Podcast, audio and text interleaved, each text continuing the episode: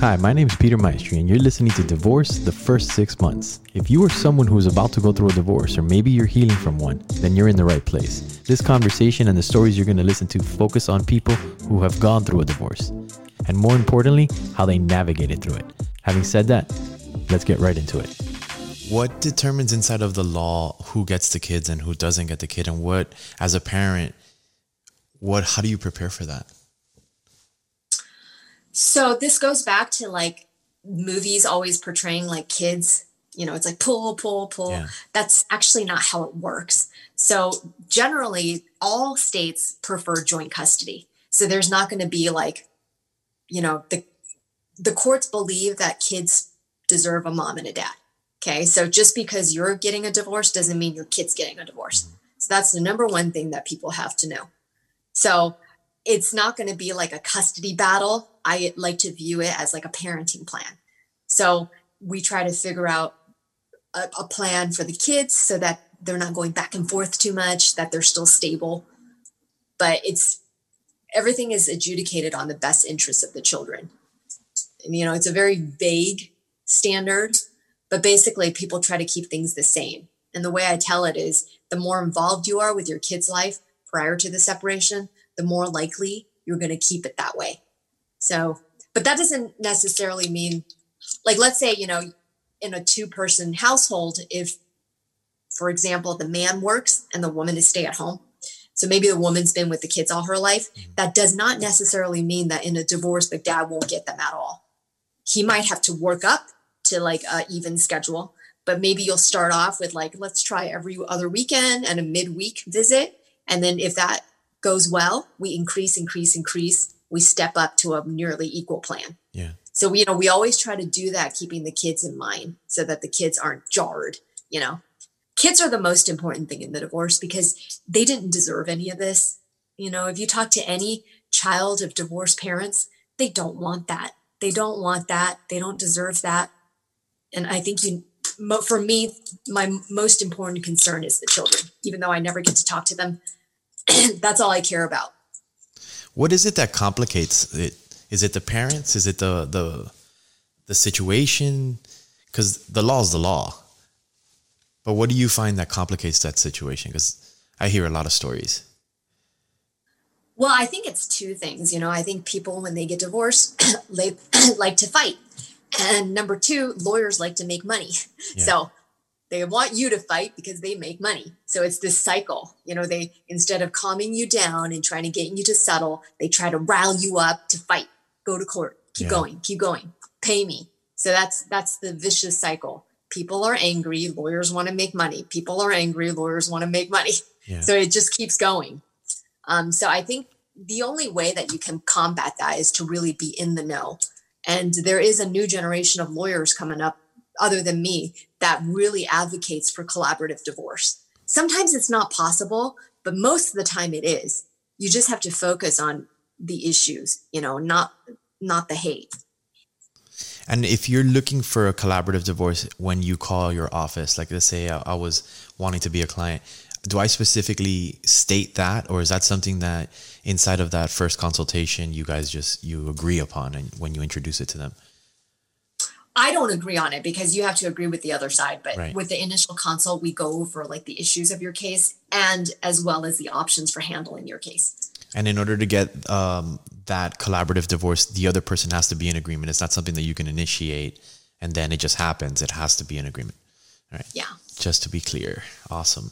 Um, for low income people, right? Because you have the different uh, classes, but for somebody who doesn't or can't afford a lawyer, what options do they have? Um, they can do legal aid. Okay. So there's two clinics that I like to refer people to in LA, Harriet Buhai and Levitt and Quinn. And um, my staff will refer them if they can't afford an attorney. Right. So you can try to go and see if you qualify for a legal clinic. And then if you don't, then you could probably just represent yourself as a high majority of people represent themselves and that's possible that you can that's do they have to do anything or file anything in order to, to do that to to represent themselves or they just show up Um, yeah, you just have to go to the courthouse and then file something, and then they have a self help center there, and yeah. they can help you. Awesome. Uh, except because it's COVID. So right now you can't. So right now, general COVID. So right now with COVID, there's like a whole new. Is it? It's like a new way of dealing with divorce. How do you go through a divorce now with COVID? Then. Well, if you have attorneys, it's the same thing. The courts are still open. Okay. Even if you don't have attorneys, the courts are open now. So it's it's the same. I mean, there might be a little bit of a delay, but it's the same. Now in California, um, when I went through my divorce, they I was I had to wait six months. Why is there a six month waiting period towards getting a divorce before the the I guess you got the final stipulation and the judge it's signed and you're officially declared single? The six month waiting period runs from the time that you're served the other side. So basically, if you file for divorce January 1st mm-hmm. and then you don't get it served on the other side till June 1st, then it runs six months from June 1st. So, be, you know, to be very clear, it's six months from the other side being served. So it would be the reason there's a six month waiting period is because the legislature believes in a waiting period so that you guys can try to reconcile. So they try to give you time to try to work it out. And six months is the minimum. And again, it's six months from the time the other side is served or when the other side files a response. Yeah.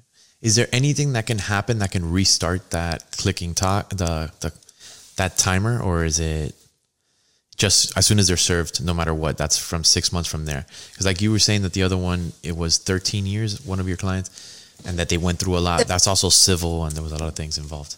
The six months is a minimum. So right. even if you the other side agree and you submit your judgment, yeah. you're going to have to wait six months. That's a minimum. In my experience, divorces with a couple of issues takes longer. So, like I said, the paperwork is a walk in the park. Um, reaching an agreement is the hardest thing. So I think that's what that's what takes the longest. So, you know, it would be great if people got divorced and they came into a lawyer's office and said, "We agree on everything and we just want to sign papers." That's easy. That never happens. That only happens in like 5% of cases. Right. The other 95% want blood and they want to fight. And so that's unfortunately the reality of my job is people that want to fight and lawyers that want to make money. So it just keeps going. It's cyclical. Yeah. So that's why divorces take so long because lawyers want to make money. Also, it's not the lawyer's fault because people can't stop fighting. So I yeah. think the only way, you know, they blame each other, you know. So like I typically hear like I hate divorce lawyers, they're all sharks. But then it's like, why don't you stop fighting? Well, I hate my spouse. so it's like so much hate and then lawyers blame their clients, right? So it's like, well, what am I supposed to do? They don't want to settle. Yeah. So I have to keep, so they blame each other. So it's kind of like that's yeah. how a marriage ends. And then it continues on to the relationship after the marriage, which is divorce lawyers. Yeah. So very few people, unfortunately, like their divorce lawyers. It's a, it's, you know, because they're hired help. And so when the money stops, they stop and they don't, people don't understand that sometimes until they get dropped. And then it's like, you dropped me and then yeah. the lawyer's like well yeah you owe me like $10000 yeah. You know but it's just this cycle. If people would stop fighting then lawyers would stop making money. If people would stop fighting but you ha- it starts with you. So don't blame your lawyer for something you did. Yeah. So that's because i always I, I hear that. I hear that a lot. I hate my divorce lawyer. I paid him so much money and he did nothing for me and then it's like, well, did you reach an agreement? No, I hate my spouse more. and I'm like, well, that's the problem. if you don't fight, then there's nothing to fight about. It starts with you. So let me ask you a question that has nothing to do with law and has everything to do with you. Where do you go to recharge? Because you have all of these things, and I can see your passion. Like I know that you you want to do good. I can see it in your face. I can I can see it in the way that you present your stuff and what your stand is for this conversation. So what do you do to recharge? You go to the spa, your family? Where do you go that that makes you strong again to to do another week? I used to go to the spa, but then COVID. Then COVID. no, I basically just hike a lot. I go to Griffith Park and I do a lot of like downtime recharging there. Yeah. And then I keep a pretty updated blog. So I I write a lot. I have I have a couple of books and I write and um you know, to express myself. And then I'm on social media a lot. Yeah. So, do you? Yeah, what I do isn't easy. And, you know, a lot of people are like, oh, I want to be a divorce lawyer. And I'm like, oh, you need to think twice about that. Because yeah. it might seem glamorous, but it, it really isn't. Um, it really isn't. You'll see some of the saddest things you'll ever see. Because uh, I think it's really sad. You know, it's somebody that you used to love and that somebody you procreated and created children with, and yet you're willing to destroy them. It's sad. I think it's sad. This conversation started because someone challenged me to be vulnerable. So I'm challenging you. Share yourself and your story. Be courageous. Be vulnerable. It makes a difference.